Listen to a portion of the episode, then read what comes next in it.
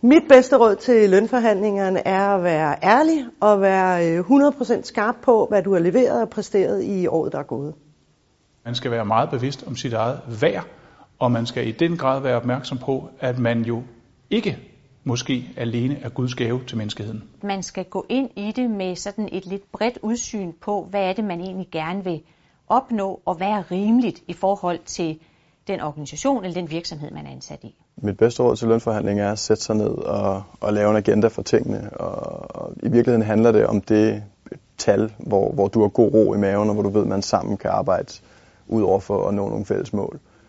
Hvis, hvis de fælles mål ikke er i overensstemmelse med den ansattes, jamen, øh, så kan det være rigtig svært at komme videre. Øh, men det er vigtigt, at man selv har en god mavefornemmelse på det tal, der nogle gange skal stå i den anden ende. Øh, og det bliver menneskeligt rigtigt, tror jeg.